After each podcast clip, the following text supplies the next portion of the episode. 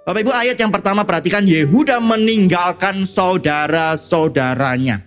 Ya ketika dikatakan meninggalkan saudara-saudaranya secara implisit itu juga berarti dia meninggalkan ayahnya. Dia meninggalkan Yakub.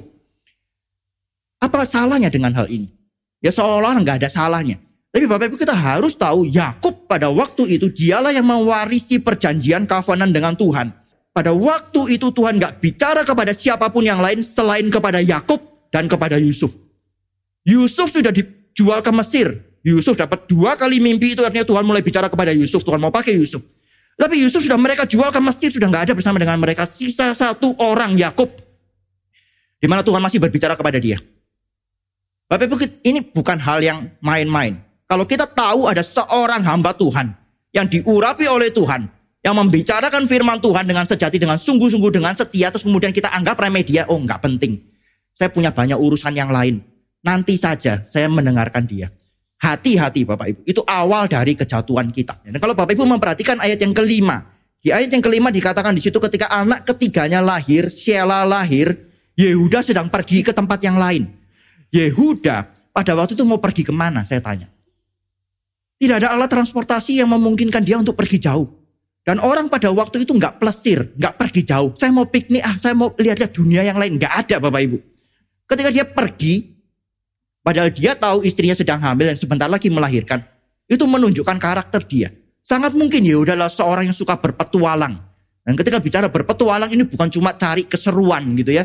Banji jumping atau apa bukan gitu ya. Ini petualang yang menyangkut dosa. Ini suatu petualangan yang dia ingin memuaskan ya, keinginannya, isi hatinya dia. Dia ingin mencoba ini, mencoba itu. Dan nanti kita melihat bahwa dia benar-benar akhirnya jatuh di dalam dosa. Kita bisa melihat itu dari ayat yang kelima. Istrinya sedang hamil dan dia pergi meninggalkan istrinya. Dia sedang ada di tempat yang lain. Ini menjadi satu hal yang tidak lumrah untuk orang pada zaman itu. Nah dia pergi, dia pergi ke mana? Dia dikatakan pergi ke Adulam. Di sana dia bertemu dengan Hira. Arti nama Hira itu adalah nobleman. Seorang yang terhormat. Seorang yang cukup terpandang di kota Adulam itu. Hira di ayat 1 dikatakan cuma seorang Adulam. Nggak ada sangkut paut dengan Yehuda. Tapi Bapak Ibu sekarang baca ayat yang ke-12 dan ayat yang ke-20. Di ayat 12 dan ayat 20 Bapak Ibu lihat relasi mereka sudah berkembang. Di ayat yang ke-12 dikatakan bahwa Hira itu siapa? sahabat. Sahabat dari Yehuda. Tadinya cuma menumpang, nggak kenal, nggak tahu. Tapi kemudian menjadi sahabat. Ayat yang ke-20 apa yang dilakukan oleh Hira? Hira menjadi pengantara, perantara dari Yehuda untuk bayar persundalannya dengan Tamar. Ini menunjukkan siapa Hira. Yehuda meninggalkan orang yang disertai Tuhan.